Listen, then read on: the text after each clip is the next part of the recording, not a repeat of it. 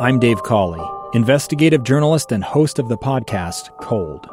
Don't miss Cold's new season 3, where I look into the unsolved disappearance of Cherie Warren, a woman last seen leaving her job at a Salt Lake City office in 1985. Police cast suspicion on Cherie's estranged husband and boyfriend, but never made any arrests or recovered Cherie's remains. Find Cold Season 3, The Search for Cherie, anywhere you get your podcasts. Utah's best athletes count on flexibility, speed, strength. And the Jazz pick up their 22nd assist. So they count on University of Utah Health.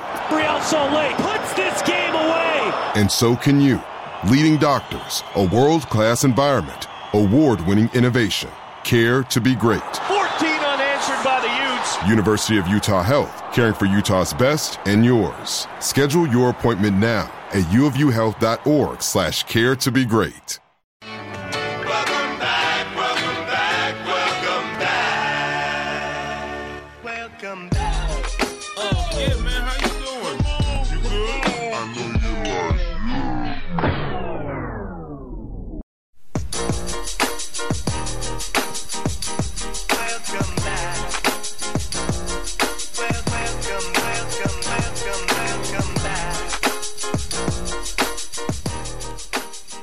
Welcome into the Saturday show, everybody, right here on the KSL Sports Zone. My name is Jake Hatch. Across from me, as always, is Michelle Bodkin. Michelle, what's up? Not much. Just running off of little sleep. I, I was on a game high last night. Uh-huh. Uh, for those of you that don't know, they are a very real thing. They are a real thing. It, it, trust me, like people like like think like you probably just go home and go right to bed after the game. No, Usually, no. Because you're you're you've been so engaged with it, and obviously with you, you're writing. I'm usually doing pre and post game coverage for a lot of the college stuff. I'm doing RSL stuff now. You get done, and you have to like unwind. Yeah. It takes a minute. Yes. yes. Uh, yeah. So I, I mean, we're a little sleepy, but but we're overall good. I, I feel like I say that every week. That's okay. well, Christian back in the saddle producing for us this week. Christian, what's up, buddy? Not much. Another Saturday. Another Saturday, indeed. And you and I are going to be hanging out all day today, apparently. I'm excited. I had so much fun last week, and I haven't watched an RSL game in years. Uh-huh. But last last Saturday was so much fun. Well, they kicked off their season with a 2 1 uh, comeback win over Vancouver. Uh, they're back on the road tonight, uh, taking on the Seattle Sounders up there in Seattle. Uh, Christian will be pushing the ones and twos as he is right now for that broadcast. I will be on pre half and post game coverage with Lauren Beck as well as Spencer Warren, uh, David James, Jay Nolly. They'll have the call. We'll have a lot of fun tonight. So we got a lot to cover on that front. Uh, but as we are wont to do here on today's show, let's run down where we're going on today's show. We're going to talk about the Utah Jazz. Got to talk some college basketball. The Utah women fall in their first game in Vegas. BYU looked like they were on their way to doing just that. Rallied last night to win. We'll cover those two.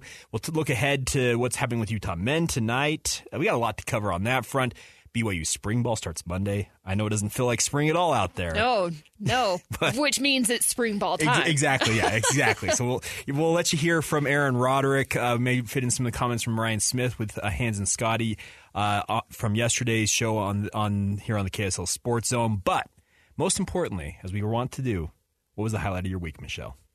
Oh gosh, I think it was probably last night at the It was Utah a really, gymnastics really cool meet. thing, by the way. Go ahead. Yeah. So I, last night, senior night for uh, the Red Rocks, Mm-hmm. and so every year the Red Rocks senior class gets to design a leotard. Well. That, this particular senior class was really close with Aaron Lowe. Sure. Uh, and especially two of the girls. I already did a story about uh, Maile O'Keefe and Jaedyn Rucker's very strong friendship connection with Aaron Lowe. Um, and a couple of the other girls knew him really well as well. Sure, And so they decided to use their leotard design to honor him. But I think the best part of that whole thing was uh, one of the seniors, and she's actually chosen to come back. So she, um, so Jaedyn Rucker, Maile O'Keefe, and Abby Paulson will all be back next year, which is huge And for the Red Rocks. and they're using COVID yes. year, right? Is that They're, yep, yeah. they're using COVID year. Okay. Uh, Abby Brenner, Jillian Hoffman, and um, Cristal Isa all used up their eligibility. There was nothing left to use, so they are done. But the other three are actually coming back. But so, anyways, they all got together, decided to design this leotard.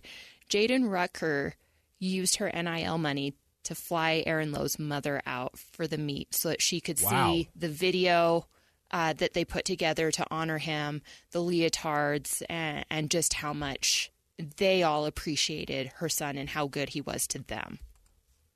That's really cool. It was really cool. It made me cry. Well, because like NIL has gotten kind of a bad rap. Let's be It has. honest. And but for somebody to give up money that they could easily have pocketed, used for something else, Yeah. for them to think of somebody else's family and like that's just a really really noble gesture. Yeah, and that was something that head coach Tom Farden brought up when he talked about it is that he's just been so impressed with his team overall as far as how they've gone about using their NIL money because it has mostly been generous. Uh, Grace McCallum donated a massage chair to the team Okay. that was worth thousands of dollars. Um, so she used her NIL money to help the team currently and going forward into the future. Obviously, Jaedyn Rucker with uh, Donna Lowe. And then, uh, you know, even someone like Jillian Hoffman, she's pocketed the money, but it's to go to nursing school. Okay. So, I mean, he, he's just really impressed with what his girls are doing uh, as far as, you know, how they're spending and using their NIL money. Well, that's awesome. All right. Christian, I don't know if you can top that, but what was the highlight of your week? I feel ridiculous going after that. My highlight was. Uh, I, I trust me, mine, mine pales in comparison too. But go ahead. I'd have to say last Sunday watching uh, Jake Paul lose for the first time in his professional boxing career. That that was my highlight. Going up against Wow, that is petty. was, was it Tyson? No, it wasn't Tyson. Tommy Tommy, Fury, Tommy Fury, younger brother Yeah, of yeah. Tyson. Yeah, half brother, whatever. Yeah, Oh, man. Uh, I can respect that though. I, Right. You know, I like a little petty. Yeah, and it's I don't know. I mean, these YouTube influencers are all the rage these days, but I am not a fan of the Paul brothers, and uh, I'm a huge boxing fan. I think that it's great that he was bringing eyeballs to the sport of boxing, but at the same time, like it's disrespectful to call yourself a boxer and only fight like 40 year old retired athletes. But yeah, true. This is his first match against somebody around the same age as him, somebody who is also like a, a legitimate boxer, and then he lost. So that that made me happy.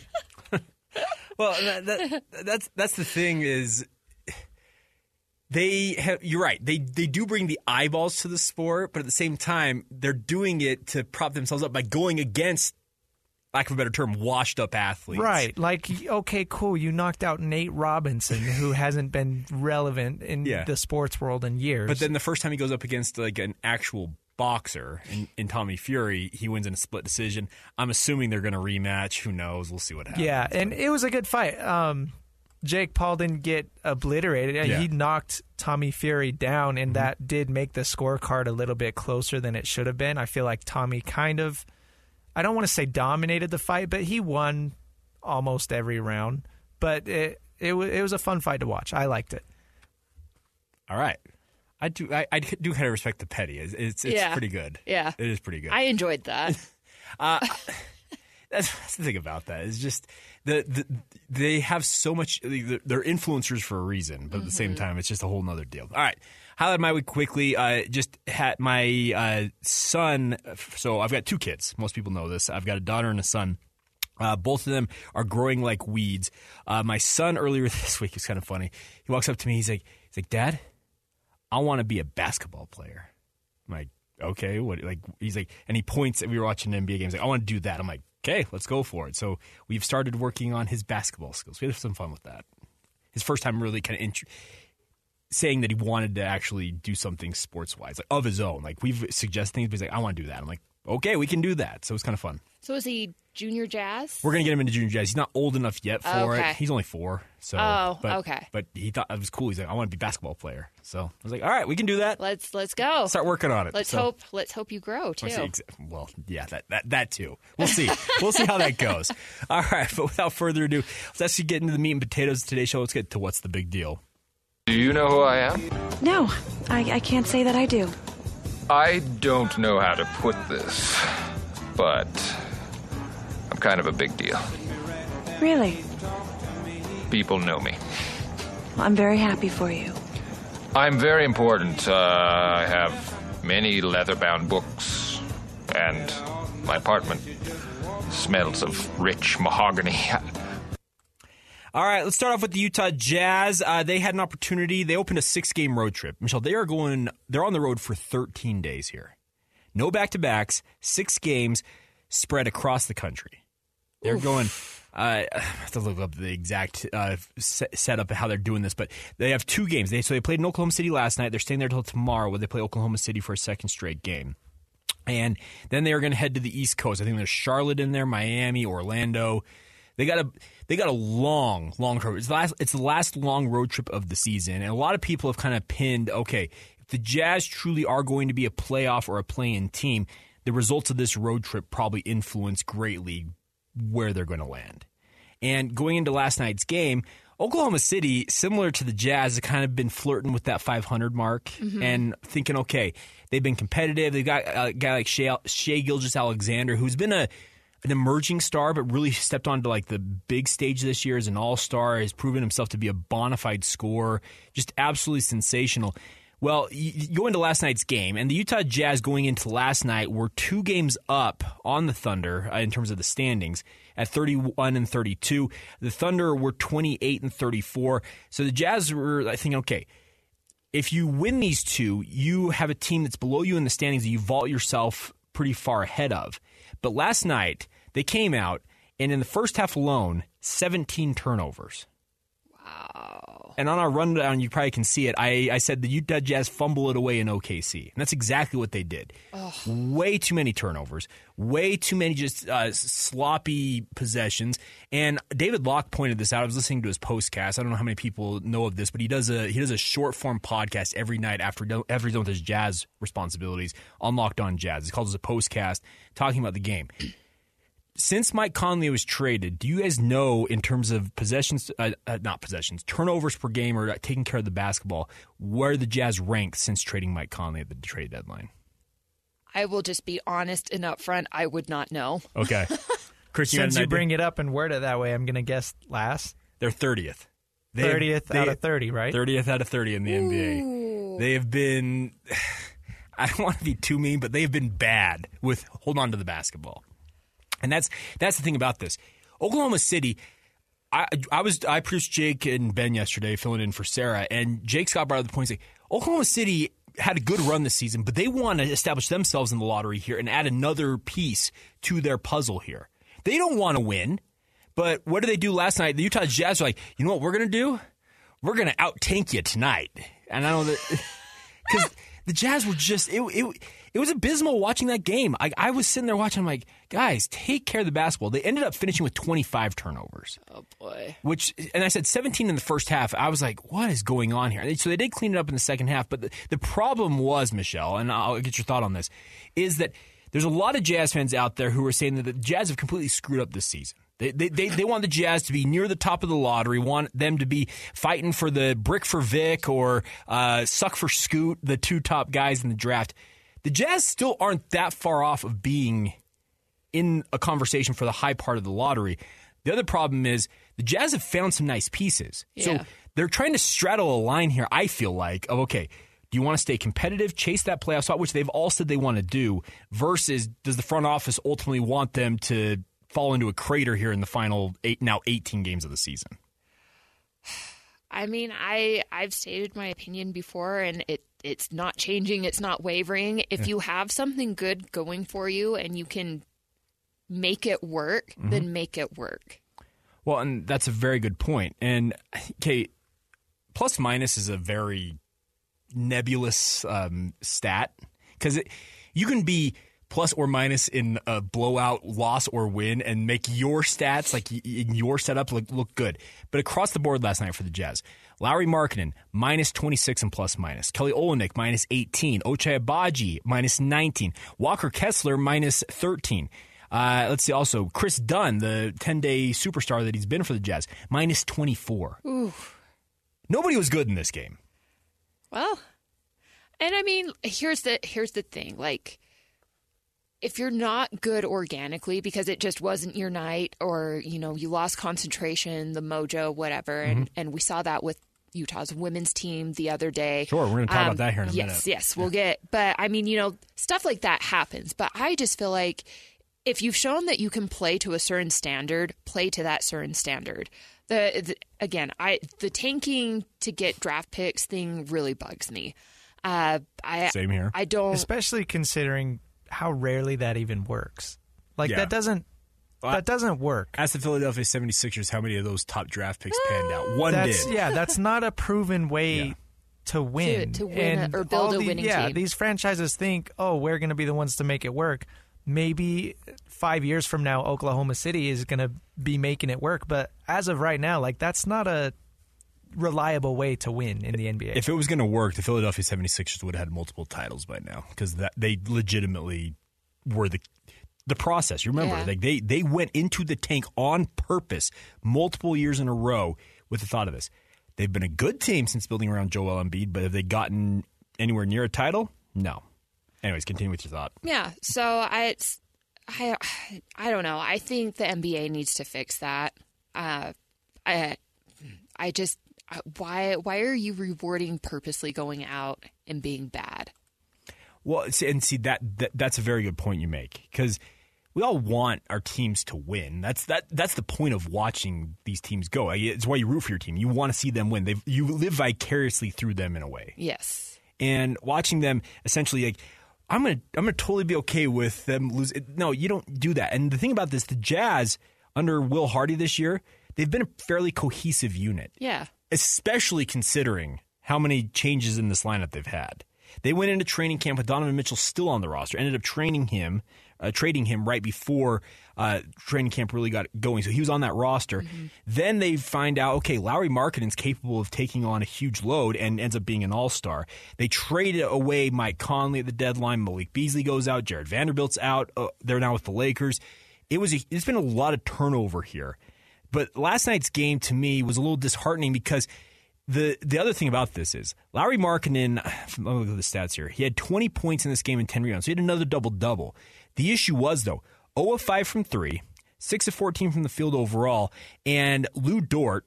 Most uh, Utah fans remember him from the Arizona State Sun Devils. Lou, Luguentz, I think how you say his name, but he's he's Oklahoma City's stopper. The problem is he's only 6'4". He's he's put together like a Mack truck. I'll give him that. he's 220 pounds. He is a well put together athlete. Yeah. But the problem is Larry Markkanen at seven feet tall almost was getting locked up by a guy at, at 6'4". That just means you're getting outworked. Well, I mean, that literally means you're getting outworked. and Lu Dort is a guy who is just he, he- the Dorcher Chamber Yeah, is what they call Yeah. it. oh. But that's exactly what it is. He he he he will he competes every single night. He knows his role. yeah. His role is to lock up the opposing team's best player. And Mark Daigneault, I think is how you say his name, their head coach from Oklahoma City. Uh, he he actually and Locke also mentioned on the podcast that Lu Dort on any given night in the NBA, it's a big, it's very much a switching league. Like you switch just to, on the picks. They don't switch with Lu Dort. He has his guy. He stays on his guy, and he stays on his guy all night. That's that's his job. Wow. And to Mark Daigneault's credit, Lu Dort locked up Lauri Markkanen. Now, we're going to find out because they get a second straight crack at this tomorrow night. They're going to go against Oklahoma City. It's a rematch. It's in Oklahoma City. I'm interested to see how Lauri Markkanen responds after getting put in that, as, as Christian said, the torture chamber last night. That is fantastic.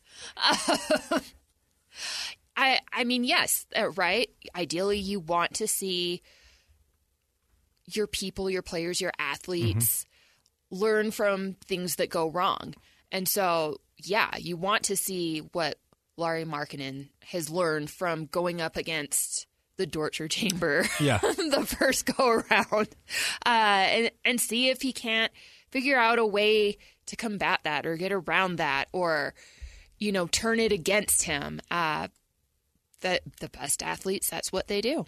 Well, and yeah, they do. And so I want to transition this just one other thought on the Jazz, and we're, we're going to call troops here in just a second. Is that with the Jazz last night though? I, I look at the I looked at the box where I pulled it up, and at the end of the game, I was like, okay, Shai Gilgeous Alexander didn't play in this game. He is far and away Oklahoma City's best player. Chet Holmgren is out for the season, so they're they, they obviously are missing some pieces. But they have guys like um, so I I pulled this up and I had to double check it because I remember first looking because with the way uh, the the they lay it out on ESPN.com is they put first initial last name. When you see A Wiggins, who do you think of? Andrew Wiggins. It's not Andrew Wiggins. I thought that immediately. I'm like, hold on, when did Andrew Wiggins end up with the Oklahoma City Thunder? Aaron Wiggins, I have no idea if they're related.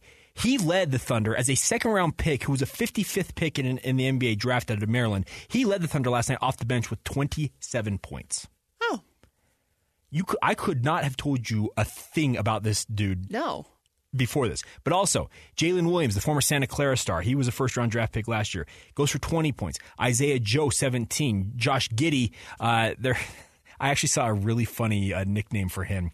Uh, I have to look it up again, but was uh, because he's fr- from Australia, and a lot of people think he's kind of the the new age of Joe Ingles in a way, where he does a bunch of different things. He goes for 18, uh, 18 points and 13 assists as a forward.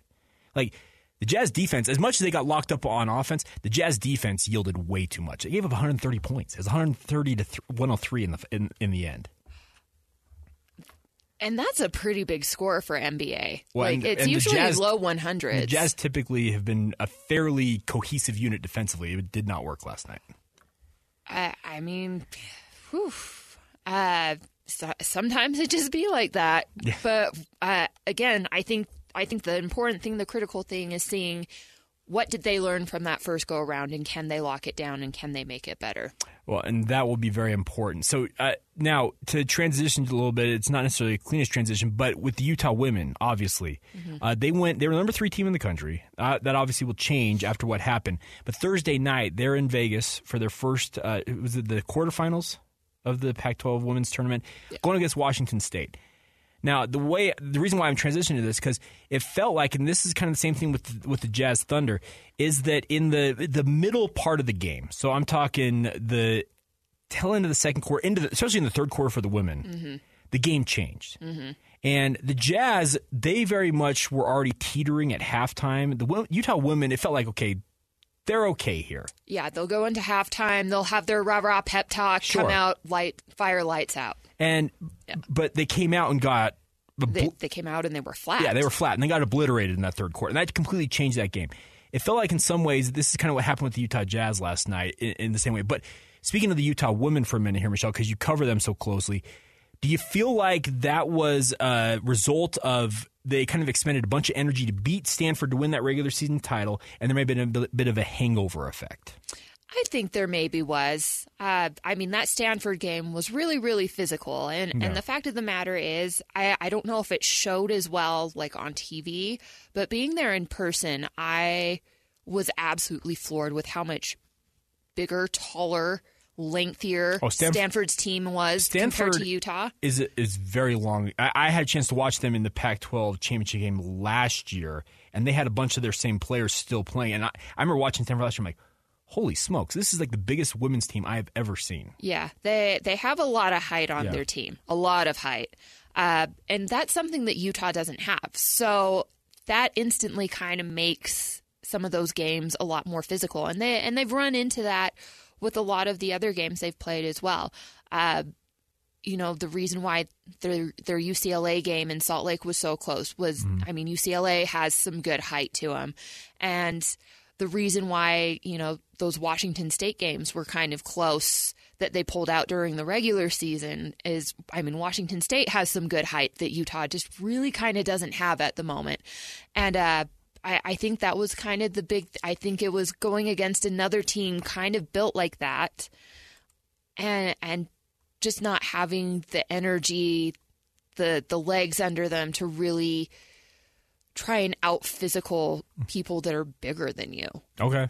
Uh, is is what it kind of looked like to me. So, PK brought this up yesterday. 25 years ago, the Utah men's team went into the, it was then the WAC tournament Yeah. and flamed out in their first game. And we all know what happened eventually. They made the run to the national title national title game against Kentucky. Ultimately fell short in that game. Do you feel like in some ways this may reset U- the Utah women's team and get them a little more focused? They they have some extended time off here. They got almost 2 weeks if I'm not mistaken. But do you feel like this in a way will wake them up a little bit and say, "Okay, we got to re- kind of regroup, regroup here and get ready for the postseason"? I think it has some great potential to Mm-hmm. do that. Uh, talking with Ben and Jake yesterday, you know, they also brought up the well, it is a long extended break. Like, do do you kind of get rusty too? And it's like, yeah, it's. It, I think it's going to be a fine line for them to balance the resting up both physically and mentally, the resetting part. Uh, but making sure that yeah you don't kind of lose that edge that you've built up all season long uh, is going to be a tough balancing act i think for him but i do think there's some good potential there for that reset like Yeah. you said I, I i think it's kind of needed and you know we'll we'll see how far it takes them i don't know if they're you know a final four team or or Oh, come on, Michelle.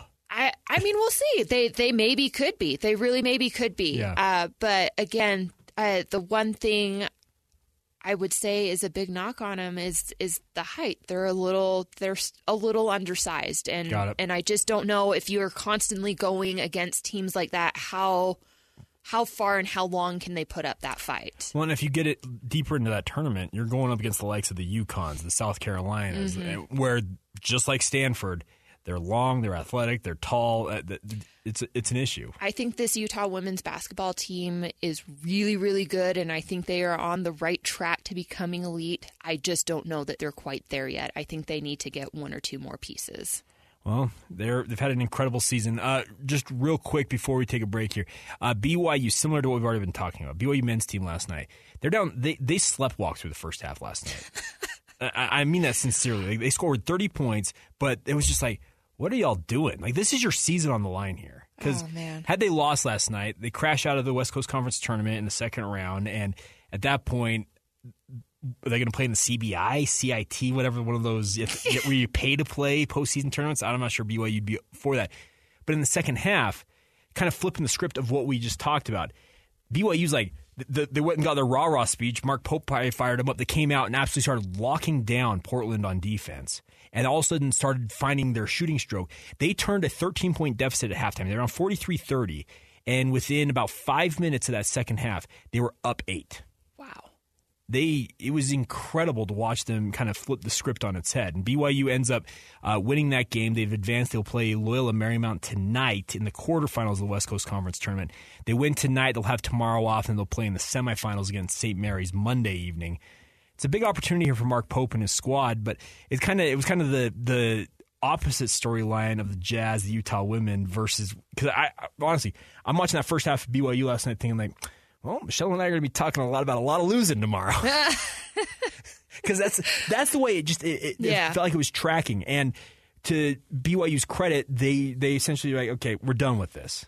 Let's we fig- we got to figure this out. And the one thing BYU has always had, and I think Utah Utah women have the same thing, is when they lock in defensively, when they when they know what they're doing, and they just decide to put the effort into it. They're very, very good on that end of the court, and it and it leads to them breaking out on the other end mm-hmm. turnovers, fast break points. It just gets you more. And BYU figured it out. So credit to Mark Pope. Whatever he said at halftime, I don't, I, I don't know what he said, but something clicked with his guys. I mean, that's that's why we watch these tournaments, right? Is Yeah. is to see kind of some of those incredible feats and good for BYU because honestly, going further in that tournament is going to do a lot more for them than it would have for Utah's women's team. Sure, So, because the Utah women are assured of. They're, they're probably dropped. Okay, they were probably they had a chance to get to the one seed, but now they're probably going to be a two seed. yeah. But that was the real question about their run in the West in the Pac-12 tournament versus BYU men over here. You want to play in the postseason. Yep. You You, put- you better win. Exactly. You got to put it together. So one of those interesting things. All right, we'll take a break. We'll come back. Uh, Michelle's favorite topic is uh, Fridays anymore, Michelle, or like the day to They get conference expansion news. Uh, John Canzano apparently has now four teams, at least, that the Pac 12 might be evaluating in terms of expansion. We'll talk about more about that. You'll also hear, we'll get you ready for BYU spring ball starting on Monday, crazy enough. Aaron Roderick uh, took some time to join DJ and PK yesterday. We'll let you hear from him a little later on in today's show. This is the Saturday show right here on 97.5 FM, the KSL Sports Zone. Two friends taking pictures of the rising full moon on a summer night. Two teenage kids doing what teenage kids do. When a stranger with a gun and a death wish changed everything. It was violent, it was senseless, and I will never understand it. I will never accept it. I'm Amy Donaldson, and unfortunately, we're all too familiar with stories about how violence shatters lives. But what we rarely see is how they are rebuilt. In a new podcast, The Letter, we relive tragedy, but only so we can hear the rest of the story the struggle to reclaim lives, the realities of grief, and the possibilities of forgiveness. I believe in miracles. Sometimes I thought there are no miracles. Yeah, there are, and this is a big one. Follow the letter at theletterpodcast.com or wherever you get your podcasts.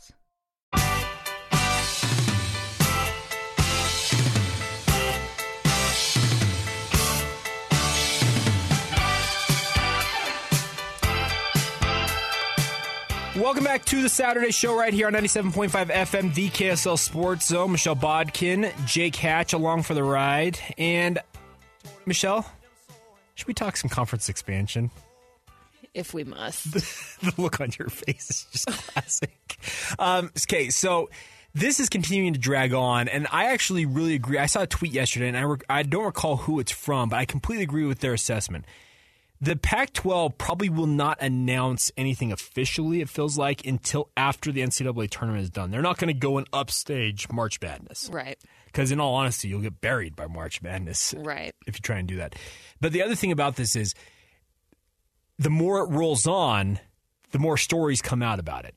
Uh, we had a report yesterday come out uh, from the Athletic, from Max Olson, as well as Stewart Mandel, saying that the f- and I hate this term, the four corner schools. I think it's the stupidest thing. I, I get why they call it, but I don't like it at all. But anyways, Colorado, Utah, Arizona, Arizona State apparently have had renewed discussions with the Big 12. Uh, Jason Scheer from down there in Arizona says the Big 12 and Arizona are going to meet this coming Tuesday. And then last night, John Canzano comes out with the thing, according to sources. He said that now the Pac 12 has now got four expansion candidates. So, which one of those things do you want to explore first, Michelle? You take your pick. Whatever. Okay, so let's okay. Let's start off with the with the four corner schools. They have been long rumored, especially in the case of Arizona, i i most notably, Yeah. as being the most likely of the Pac ten, Pac twelve, whatever you want to call that, the group outside of USC and UCLA, to be in theory to consider jumping to the Big Twelve. With all of this, I'm constantly evaluating. Okay, who is reporting this? Where is this coming from? Why is why are they saying this? In, mm-hmm. in every circumstance, because you're trying to figure out. Okay, who, who wants What's the agenda? so when it comes to this, why do you think that report would reemerge yesterday about them potentially wanting to jump? Do you, do you think that it's those schools uh, trying to put leverage on the on the Pac-12? Because we also heard earlier this week from Jayathi Murthy, the president of, of Oregon State, who was on John Canzano's radio show and said that unequal revenue sharing is in the discussions Right. with this new Pac-12. Do you think that those schools are trying to posture now, or do you think that that's coming from somewhere else? You know, it's for me. It's hard to say. Uh, I I have to say I I read those Big Twelve reports Mhm. and I was very skeptical. I think Uh, all of us, in, in because a way. I is it that they're having conversations maybe, but those reports read exactly like the ones that came out almost immediately when this thing started except they changed a few things few minor details. Instead of it being the four corner schools reaching out to the big 12 this time it sounded more like it was the big 12 reached out to the four corner schools. Interesting. Uh, and on top of that i just lost my train of thought. Uh, but it it's just oh and on top of that again kind of another deadline put on it. We expect this to happen within the next month. Sure.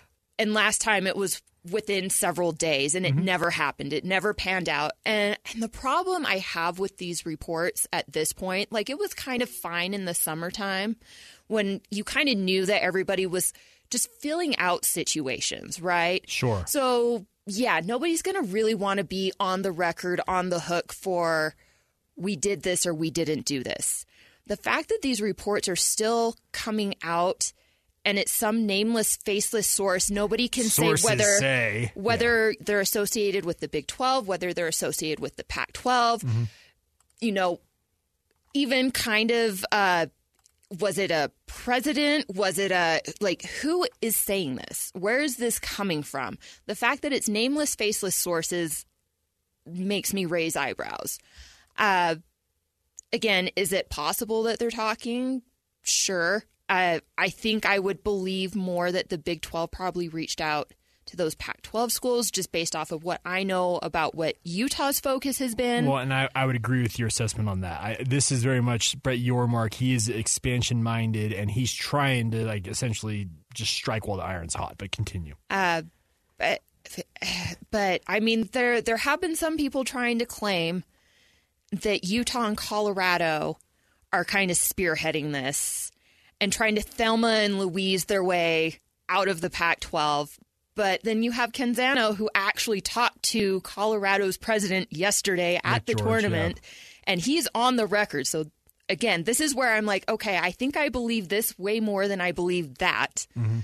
because you have someone on the record saying we don't plan this there's this is not based in fact. We do not plan on jumping ship. We we have no interest in going back. And i mean again you have this person on the hook. This is the colorado president said this. So if it turns out that he lied it's going to look really bad Okay, so I, I pulled up Canzano's article. It says uh, so Las Vegas, the Pac-12 Conference CEO group, which is the presidents and chancellors of the universities, have voted to approve quote further ex- exploration of four universities for possible conference expansion. I have learned. He says SMU and San Diego State are in that quartet. We've known about those 2 Mhm. according to one of the conference presidents. Colorado State may also be among the candidates. Where in the world did Colorado State all of a sudden pop up here? That's that. That is my question. I mean, it's interesting that that's been kept so quiet Yeah. where the other two, and I think Canzano went on and said that he doesn't think that that's really the direction This does not go. mean the Pac-12 will definitely add four schools via expansion. It just means the the board gave the green light to kick the tires on four possible can uh, possible additions. Excuse me. The Pac-12 CEO group will ultimately add to to add zero, one, two, three, or four new members. So it's very fluid in terms of how many ultimately might get invited. And as you said, zero of them could ultimately get invited. Uh, uh, and that's going to be a very key thing. Unless these people bring some value, it's not going to happen because the Pac 12 is not going to further split up revenue to bring on other people that can't, kind of can't help carry some weight. So, Now, the other thing on the Big 12 side of it uh, is that there is a pro rata clause in the Big 12's current media rights with ESPN, where Mhm. ESPN owns about 60, about two thirds of the rights. So any school that gets added into the Big 12 will get the 60 whatever percent of the ESPN. Fox has not agreed to that. It amounts to about 11.3 million based on what I was reading last night. Uh, could Brett Yormark be negotiating with Fox saying, okay, Fox is like, well, we're willing to do that if you can add school X, Y, Z, whatever over here. That might be part of, I think, all of this is that to get the money that the Big 12 wants, or or the, the money to, to attract somebody, he's probably got to be talking to Fox while also talking to these other schools saying, okay, if you come, we'll get you this. If you don't come, we're just going to stick with where we're at. And there's so many interesting things. The other thing, there's another point in this. It says that, quote, several Pac 12 sources say they're confident the conference will match or beat the Big 12's announced 31.6 million annual media rights to distribution figure. On Friday, one well, well placed so- conference source, by, uh, by the way, all of these faceless, nameless sources, as you Yeah. said, are just hilarious to me because nobody wants to go on the record, called being in the vicinity of that number a layup. Now, what the what the uh, athletic and other reports are saying is it's in the high 20 millions. So are you sitting at 28, 29, 30 million? Do you match to get to 31 million? Do you think that really three or four million annually, Michelle? Do you think that would cause a school, let's say it's Arizona, in your case, Utah, whatever? Do you think that's enough money to make them reconsider and say, hey, Brett, what, what do you got for us over here in the Big 12?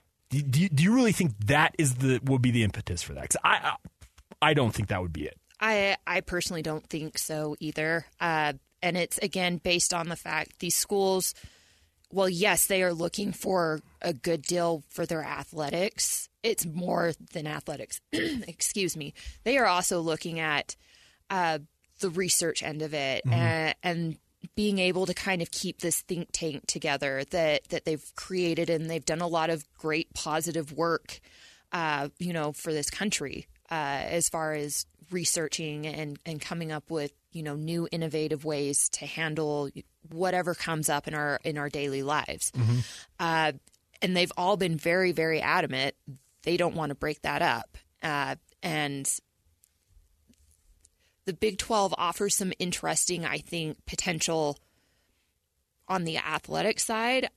I don't know that they offer what they're looking for on the athletic side. That's at least what I've continually been told. And, and again, I want to posture with my sources or not as deep into this thing as uh as as others are but like that that's just the constant message i keep getting.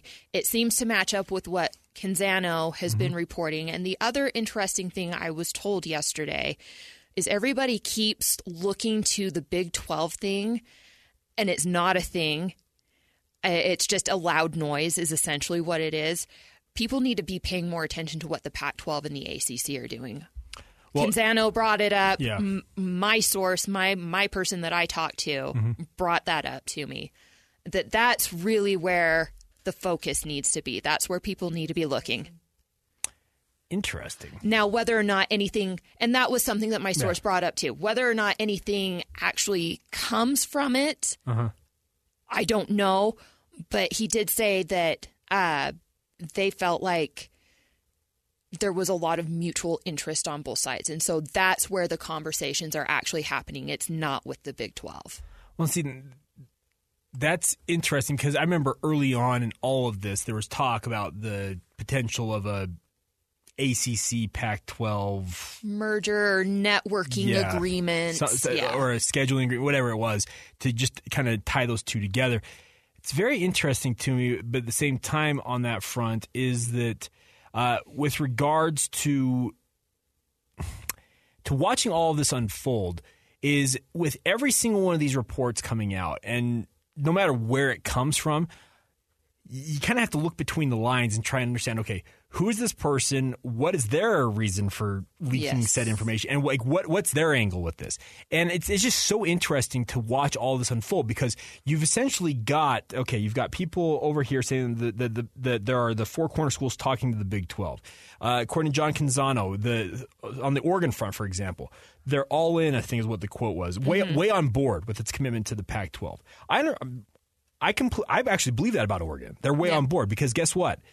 Them fitting in with what the Big 12's got going right now, just geographically, doesn't necessarily make sense. And they're they're probably wor- working, in my mind, in lockstep with Washington over here. They're because they're the two Northwest kind of powers up there, and they, I think both of them. They've well, I don't think I, I don't think this. I actually have it on pretty good authority. They want nothing more than the Big Ten to say, "Hey, we need two more West Coast schools," and then the Ducks and the Huskies like, "Hey, hey, us, look at us." Yeah. Uh, I, I think that's the ideal for them. Yeah, I, again, conversations I've had, yeah. which is interesting. It's not as big of a slam dunk as people No. seem to think it is. And again, I have been told that Utah is much more of a player for the Big Ten than people let on. Oh. Uh, I've been told that Utah got marching orders as to we want you to see want to see you do this, this, this, this, and this over the next few years Mm-hmm. because we're interested in you, but you're not quite there yet. If you can show us this, then come on down. Well, and the other thing about this is the Big Ten on their side is they just lost their president. He went, uh, Kevin, um, Kevin Warren Yes. went, went back to the NFL, and he was he was so expansion minded. He want he didn't want to stop doing it, and the Big Ten kind of pushed like the, the their CEO group, their university presidents and chancellors, kind of put the brakes on it. And they very well may re-explore it, but for the Big Ten, it's cooled until they have a new conference commissioner in Mhm. place, and then they can. Well, this whole thing is so interesting. There are a lot of moving parts. Yeah. If you see reports on this stuff, understand that it's maybe a very, very small fraction Huh? of the actual story. And unfortunately, it's getting reported like it's the full story. Oh, yeah. And it, it's causing problems. that I, I'm I'm so done and over with this. I'm so done and over with this. We'll reconvene next week and talk more I know, it, right? okay? Yeah, we'll see what what explosion happens next Friday. it's like an episode of soaps. Exactly. Stay tuned. There's, there's more to come. All right. Uh, we'll get to technical fouls next. You'll hear from Aaron Roderick uh, coming up in the 11 o'clock hours. Get you ready for BYU spring ball, which crazy enough, they they start on Monday. Uh, Utah starts on the 21st, correct? Yes. Yeah. So spring ball's here, folks. So get ready for it. We'll have more in a moment. This is the Saturday show right here on 97.5 FM, the KSL Sports Zone. If you're coming from the street with dirty shoes on your feet, that's a technical foul. If you switch the radio to some modern music show, that's a technical foul. If you touch the thermostat, you'll get hit with a bat. Cause that's a technical foul. You will feel technical foul. Personal foul, 69, offense. He was giving them the business. A technical foul. Welcome back to the Saturday show here on the KSL Sports Zone. Michelle and Jake along for the ride. And as you heard, it is time for technical fouls. Uh, Michelle, I know you yours carries over from our last segment, so I'm going to have you uh, go first. So go ahead. Yeah, we're just going to keep it short and sweet. Mine this week goes to this media rights drama, and that's all it is. It's drama. Like, nobody's really reporting on anything meaningful or factual unless you give me a name or a play, place or a face, mm-hmm. kind of like Canzano has. I'm not going to give what you have to say much thought at this point because we kind of are at that point. you need to show me that you have some facts in place, or else it, it's we're just way past the the feeling out phase at this point.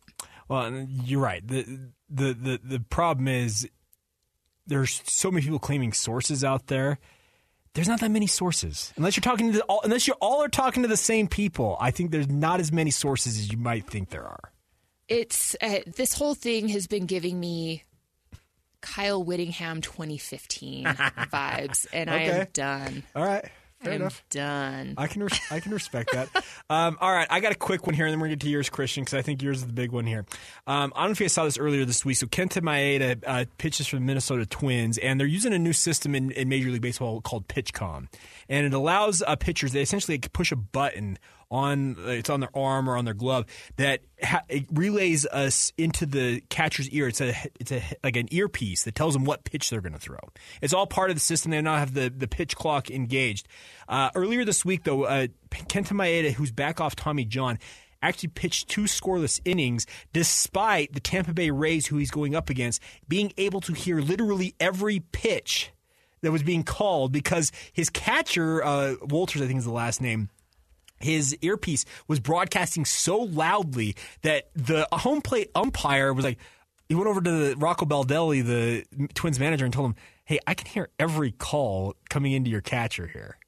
So the fact that he's That's impressive. I know for him to go two scoreless innings with these pit, these uh, batters knowing what pitches were coming, it's pretty impressive stuff. So keep your PitchCom system uh, synced and make sure that it's not like blasting somebody's eardrum out. Apparently, to be able to hear all that kind of funny thing. All right, Christian, uh, yours is the big one I think of the day. But go ahead. So, for those that haven't been keeping up with all the drama of uh, Ja Morant Mm-hmm. lately, earlier in the week he got in trouble for allegedly beating up a 17 year old kid. Uh-huh. Uh, after Ja Morant beat him up, he went back into his house, came out with a gun in his waistband, Mm-hmm. and allegedly was, you know, flashing the piece. Uh, kind of threatening the 17 year old kid after he already beat him up. So that's, you know, that in itself is a big, big deal that Warren's talking about. And that also goes back to earlier this season. A group of his Yes, his friends, cronies. whatever, were laser pointer or a gun sight or whatever at an opposing the Indiana Pacers bus. team Right, there was a, a red dot laser, and of course, it could have just been you know they're Oh, playing around and it's a laser pointer, or you know maybe it is a gun. Who knows? But they got in, they got into a verbal altercation before that. It- so Right. that's a bad look. But So no. there's this all this drama all Yeah. season with Ja Morant. He's His- been a his huge, dad, T. yep, his Morant, dad, and to make matters worse, this morning, late last night, early this morning, Ja Morant goes on Instagram Live. He's at a club, and in this Instagram Live, again, he has a gun, and he's kind of waving the gun around. Uh, I believe he was rapping along the lyrics or singing a song or something that was Mm-hmm. playing in the club. But yeah, he's waving a gun around after all this, you know, this story already earlier in the same week. And it's I was watching Shannon Sharpe and Skip Bayless undisputed and Shannon was just going off about he said, "Ja, you got to start moving different, bruh."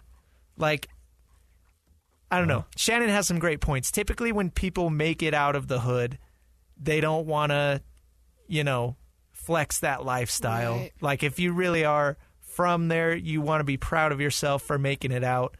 It's not the other way around of, you know, when you make it big, you want to show off how hood you are. Like that's that's not cool. And Ja now with all this, he has to get this under control. Otherwise, it's going to keep getting worse and worse and it's going to potentially ruin his career. Well, that's the thing. You, you got you, you've got to figure this out. There's a statement that came out this morning uh, from NBA spokesman Mike Bass. I'm just seeing this from a couple of the national NBA reporters saying that quote We are aware of a social media post involving Ja Morant and are investigating unquote. So they're they're looking into this.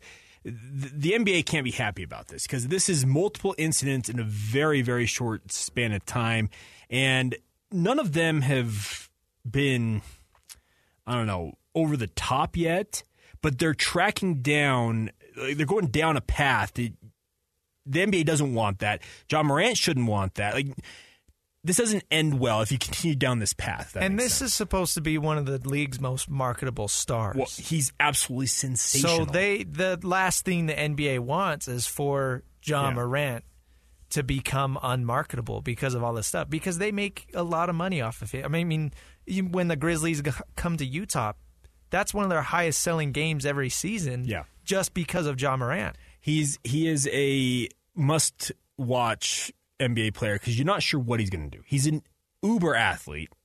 He and the best part about him, and this is what I love about him on the court. There's, on the court, he is so unafraid of anybody. He's always trying to dunk it on everybody's head. It feels like at any given moment, and that's right. He's super marketable, and the NBA, they, yeah, they, they they don't want to lose that. So hopefully, he can figure it out.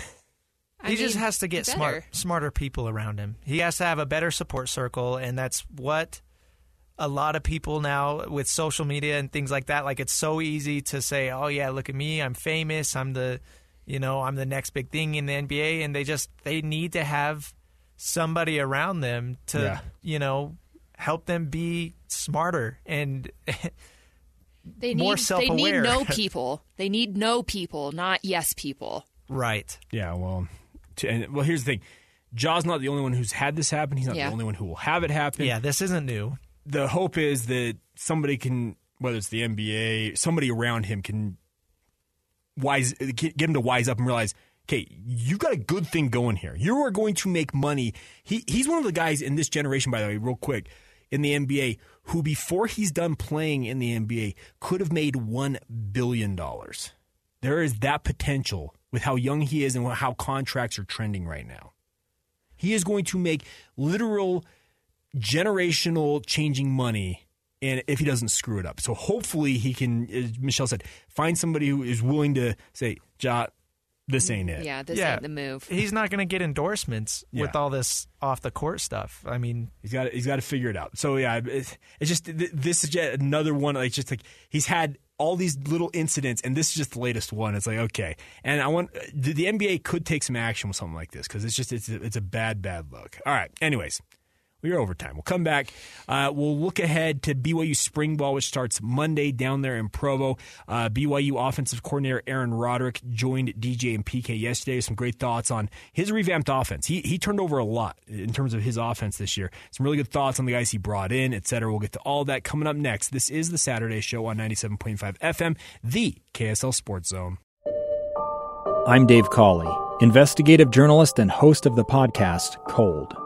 Don't miss Cold's new season three, where I look into the unsolved disappearance of Cherie Warren, a woman last seen leaving her job at a Salt Lake City office in 1985.